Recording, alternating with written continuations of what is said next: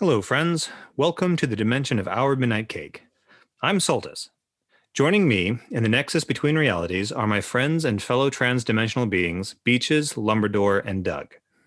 In our last transmission, we discussed a film that we generally agreed did not have the greatest sense of focus as far as what it was trying to accomplish and the story it was trying to tell with the characters it was trying to develop. For this week's transmission, we thought that it might be interesting to discuss a similar type film, an independent film made in New Zealand, also featuring the undead and a horror comedy. So we looked to What We Do in the Shadows, made in 2014, the mockumentary horror comedy film written and directed by Jemaine Clement and Taika Waititi. It premiered at the Sundance Film Festival in January 2014, and was released theatrically on the 18th of August of the same year by Madman Entertainment and received critical acclaim. It earned about $6.9 million on a $1.6 million budget. The film's plot concerns a group of vampires who live together in a house in Wellington. As usual, if you have not seen the movie, recommend that you watch it for yourself, form your own opinion. And if you would enjoy our conversations and would like to get in contact with us, maybe you have some suggestions of something that you'd like us to discuss, or just want to say hi, consider visiting our website at ourmidnightcake.com. Our discussion will be full of spoilers and with the assumption that you have already seen this movie. Okay, let's get into this. They kind of played on various vampire tropes with this movie that I thought was fun. They have the Nosferatu style vampire. They have the not as ancient, but still, you know, old venerable vampire, the younger style vampire, and he's like the Lost Boys style. And then vampire. The mom. Yeah. They call Taika Waititi a 19th century dandy. Yes. He's like the Interview with the Vampire era. And then the Buscetti guy. What was his name? I'm blinking on his name. He was like the Lost Boys. Yeah. Deacon. And then Vlad was the Gary Oldman Dracula. Mm-hmm. So they each kind of had, I thought, a certain vibe. That's what I like about the new show, too. They're on their own kind of like style. I got to watch that just because it has the guy from the IT Crowd that I love. What's his name? I'm blanking on. Because I love that show. So here's what I was thinking when I watched this movie, and I compared it to like Little Monsters that we had last week. You know, like we threw around like the word like lazy or easy. I think to me, like a lot of the jokes in Little Monsters were just like very obvious. Like it was really kind of playing it safe in a way. Or I feel like this movie like takes it and adds its own kind of perspective. Like it pushes beyond the obvious jokes. And I feel like that's the difference. I don't know. I don't know if I explained that well, but it's like they push it beyond to this area of like originality that makes it tons of fun. Oh yeah. It's a ridiculous situation in and of itself. You have you have these vampires that are roommates. Crew. Yeah, and a documentary crew is coming in to film them for some reason. And but you have like the situation is humorous enough. And then it's through the mundane and daily activities of these vampires and how they live their life and how they interact with each other that you get the comedy of just the weird situations that they're in. Like you have the vampires from all the different eras. And then there's this new vampire all of a sudden who kind of throws a wrench in the works with how things are supposed to be done. Mm-hmm. You have the familiar who wants to become a vampire, and you can see where they're taking, you know, things from the movie into the television show and how they incorporate all that. But the writing is very clever, and it's very much character driven, where instead of, you know, this thing has to happen because it's in the script that says that it's going to happen. Got to be a lot of improv in this movie. Oh yes, it was almost entirely improvised. I believe it. Only the writer/directors Taika Waititi and Jemaine Clement, and then the film crew knew what was going on, but the actors, the other actors, they had a rough outline of what was supposed to happen in the scenes and just let them play it up. It is really fun to watch.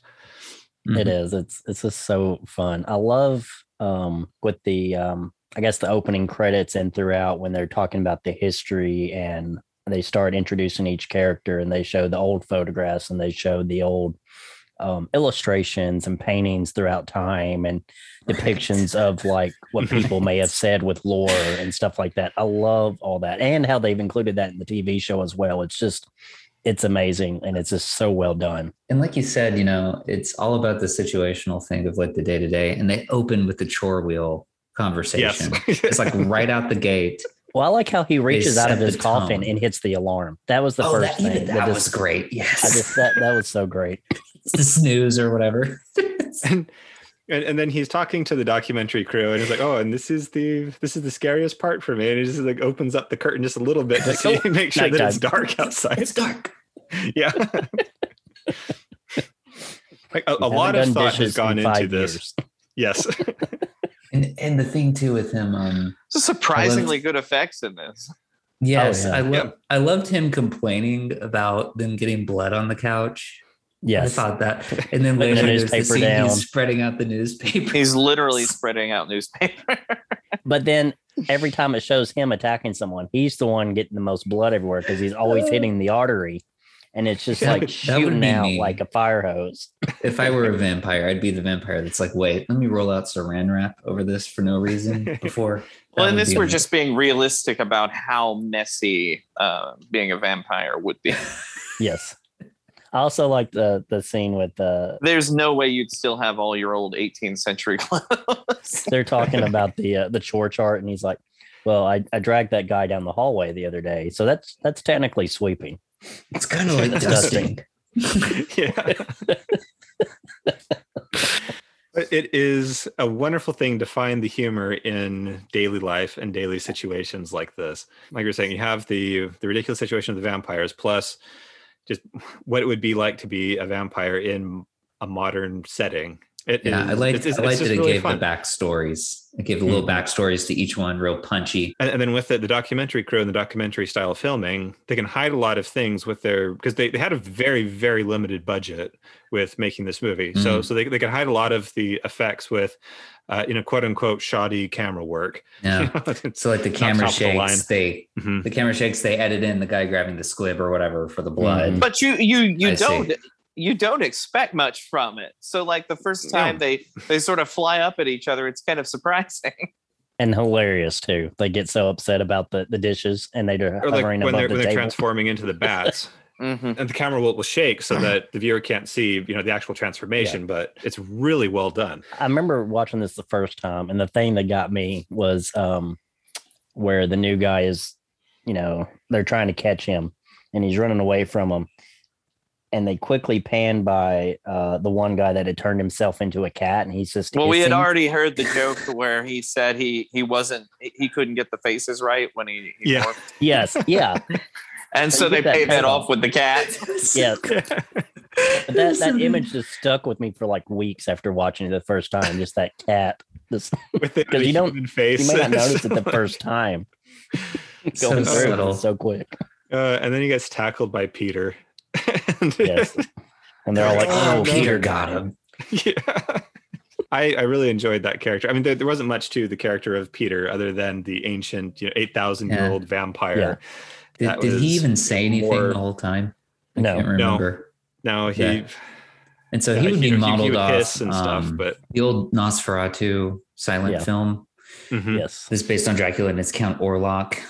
Mm-hmm. So that's what he's modeled off. That's my favorite design of a vampire. I love that they put that in there. I like that the other vampires were scared of him and didn't want to bother with him at all. They didn't invite. They, they threw the invite out there for the flat meeting, but they didn't really push him too hard. Even with the guy getting tackled, he's 8,000 years old. He's we're not gonna.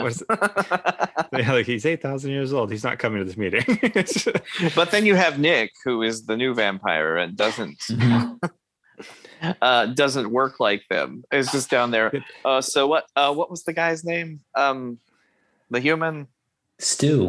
His best mate, Stu. Everyone seems to like him, so if you just, don't eat, don't turn him into a vampire. Explaining to Peter that he's a vegetarian. Yes. I loved everybody instantly liked Stu more than they liked Nick. I thought that was funny. It's good. He's cool. Like, yeah, when Nick is banished indefinitely, and then they have that discussion about what indefinite means. But Stu, you're welcome back. Stu's okay. I love the mix of kind of their world in the house versus like the modern world too, because you don't see that much modern technology until they start getting introduced to it from Stu. But you do notice it, like when they're on the bus and they're going to the club for the first time, they're all sitting in the back, super fancy with their outfits they've picked out. And then there's like a girl on the front of the bus with her iPhone headphones in. So you see little glimpses of the modern world here and there, but they're just completely oblivious to it, even though it's been changing around them for decades. I think Taika Waititi's character says something about that, where it's amazing how much technology can change when you don't pay attention to it. Yeah. Which the scenes with them discovering the internet for the first time, some of those were hilarious as well. Leave me to do my dark bidding on the internet. What are you bidding on? Another thing that I thought worked very well in this movie's favor is how they don't have a lot of big name actors, or it is very much an independent film, that they were financed mostly through a producer in the United States, but they were left to make their movie and tell the story that they wanted to. There wasn't a part for I think in an interview, they said that there wasn't a part for a Johnny Depp or and anybody else like that, which made it very difficult when they pitched the movie to Hollywood for anybody to say yes. And that's something that I think has negatively impacted the series as it becomes more popular. More, big name actors, actresses are coming into the series, and it kind of throws it off a bit for me. I agree with that. Like, I think the people that they've pulled in have done okay with their characters, like they've the actors that they get are talented and they do well with their parts, but they're most of them compared to the movie, you've seen them in something else up until this point. Everybody in this movie, this was kind of their big thing that broke them to where they were more knowledgeable to the rest of the world. To then you started seeing them more in Flight of the Conchords and some of their other projects that they got before they got the bigger director roles like Thor and stuff like that. So what did you guys think of the werewolves? Oh, I love them. And we're werewolves, not swearwolves. Not swearwolves. I love that. The guy that's the leader of the werewolves, that's the first thing I'd seen him in. And that's another Flight of the Conchords guy, right? Isn't he in Flight of the Conchords? I'm not sure. I've seen him in, he's got his own show that I can't think of the name of right now. It's pretty interesting. I think he's like a lifeguard in it or something to do with the beach. Weirdly enough, I've seen him on the Aquabats Super Show. He was also on an episode of Yo Gabba Gabba. Yeah. Yes. He's in that a lot. He's the shark fighter. He was a lizard man on the newest X-Files reboot. Seasons. Oh, I want to watch it. Which was my favorite episode. It's the only episode worth watching. It was hilarious. I think he's so funny. You're right. That is the only episode worth watching. I can't think of his name. But he's also so freaking funny. The tour guide on the new Jumanji movies. Oh, yes. Welcome to Jumanji. Yes. Yes, he's great. With The Rock. Yeah. He's so good. He's the best part of those movies too. But I like the werewolves to where it's just these rival gangs with the vampires, basically. And when you're a jet, you're a jet. It's like, it's not even like what I would consider like gang violence. It's more of like middle school. It is middle school pairings where they're it's like posh tricks. Well, you're cliques. Yeah. You're like, you're a butt. No, you are. Well, you smell like a werewolf. Dude, I told you to wear your track pants so you can grow up into them. You're going to tear those right off. Those pants are gone. There's a great scene in the get off to a tree and train yourself to it. There's a great scene in the TV show with the werewolves and the vampires to where they meet up, and you know, they're going to have a big fight or something. And oh, on the roof? Yeah, it's on the roof. And one of the vampires, you know, they could choose any weapon they want. And he picks like a squeaky bone and he throws it off the roof. Just, I mean, the werewolf just dives straight off the roof after it. That's one thing I like about the show, and this is with the werewolves, is like they put in these great dog jokes mixed in with all the werewolf lore that just makes it so hilarious. I thought they'd just pee everywhere, you know, but they turned out to be okay. Opened up a few windows. So there's some windows there. I liked also him dressing as Blade for the Unholy Masquerade. I thought that was but vampires love Wesley Snipes.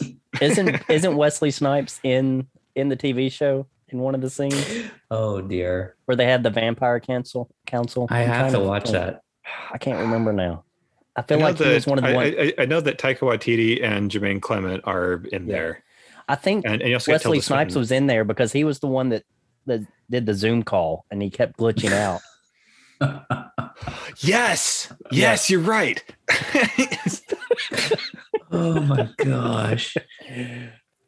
Yeah, the TV show is fantastic. And the thing I love about the TV show, like this one is, you know, it's very heavy, like male cast, and the addition of the female casting in the TV show, I think really adds something to it that the movie didn't have as much. With Nadia.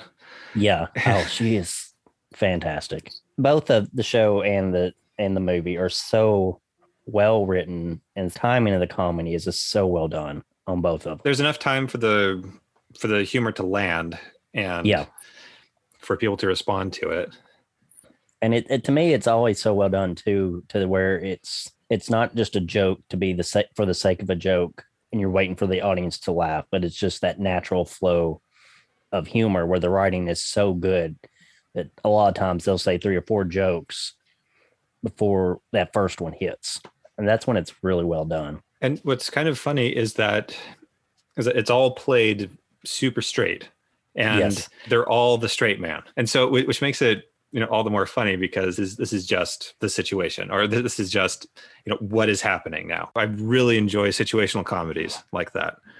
There's something absolutely ridiculous going on, but you believe it because of how the actors are portraying. They all play it straight. Now, that's something I didn't think about with this movie. It really is just a lot of, it's rapid fire wit, but no one is really being over the top in a way. Yeah. I mean, they all have the goofy accents and stuff, or biscotti or whatever, but it's not like there's a silly yuck guy and like a straight guy. Yeah. It's so well done with the, that's true. Everyone's the straight man.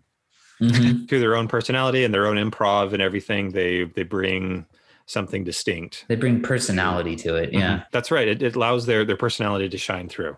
Mm-hmm. I like the scene with Nick getting chased, and the vampires kept appearing, you know, in different places wherever he looked. But I think my favorite one was where he finally got into the room away from everybody, and then Deacon starts crawling out of his backpack after him. And you get a shot of him throwing the backpack down, and then, you know, the camera pans over to him really quickly, just kind of slowly crawling out of the backpack from the dark corner of the room. Just, I love that, just because it wasn't expected. Like, whose idea was it to have him crawling out of the backpack? I think that's fantastic. You also had to love the cops that showed up. Peter was in center. So apparently they're from another series that he's done. And there's these cop characters that explain away these obviously paranormal happenings. Oh, really? I didn't know that. I'm not familiar with this series, but it's like in the continuity of the Taika Waititi world or whatever. But I thought they were so funny. Would you look at that? Missing a smoke detector. And all the fire hazards next to where where the incinerated body. The guy crushed by a crypt lid. Yeah, we got a concrete slab on him. That's not comfortable. Where's his blanket? I liked where they had to turn his head around completely to identify him, and they were turning it the wrong way, and they were fussing at each other. You know, to like, no, turn it that way. No, other way around. That was good. But even the stuff with like Deacon and the new vampire, like it wasn't just the fact that he was ousting them and that, you know, he was ruining their ways that they had done things, but it's like he was copying Deacon's wardrobe and wearing the same jacket as him and little stuff like that too. It's very petty stuff. Yeah, very upset about the jacket. And the scene, I always forget about it, but the scene where they're doing the sexy dances always cracks me up. Because I was doing an erotic dance for my friends. Yeah. It's doing this like 2 minutes straight weird dance, they're just sitting on a blanket on the floor watching this. And Nick is so jazzed that he can fly, and so he's yes. trying to get into the window. He can barely get through the window. He's too new to it. Yeah. The scenes too with once they finally like start talking about Stu more and showing him interacting with the group. I like that, where he's teaching teaching them karate and teaching them how to use the internet and the digital photography that he's showing them, all that kind of stuff. Is just once the dandy, he starts printing off his picture of his girlfriend that he's been in love with for centuries. But then you get the payoff at the end where he ends up like turning her into a vampire, and she's like 90 years old, but he's about like, I know what you're thinking. I'm a couple 100 years older than her. Yeah. I might say I robbed the cradle. Robbing the cradle. But then like one of the last lines mentioned is that, you know. No, that was a good joke because he mentioned the age gap and you immediately think she's older, but then he mentions that he's the older one. Being 300 and something years old. And even the stuff with him where he's setting up the webcam and he's reaching back out to his old familiar. He's instantly complaining to him about the postage. And that guy is also like 90. He's like, I've wasted my life. And he's like, oh, we're breaking up, you know, and he like just closes the computer down.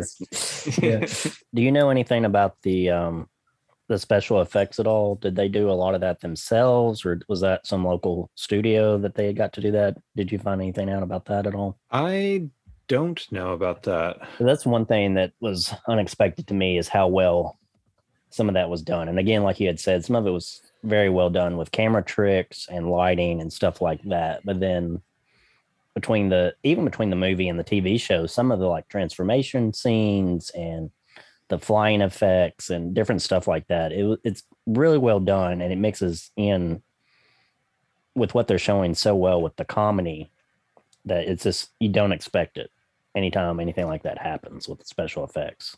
This is a movie that I would definitely recommend. 100%.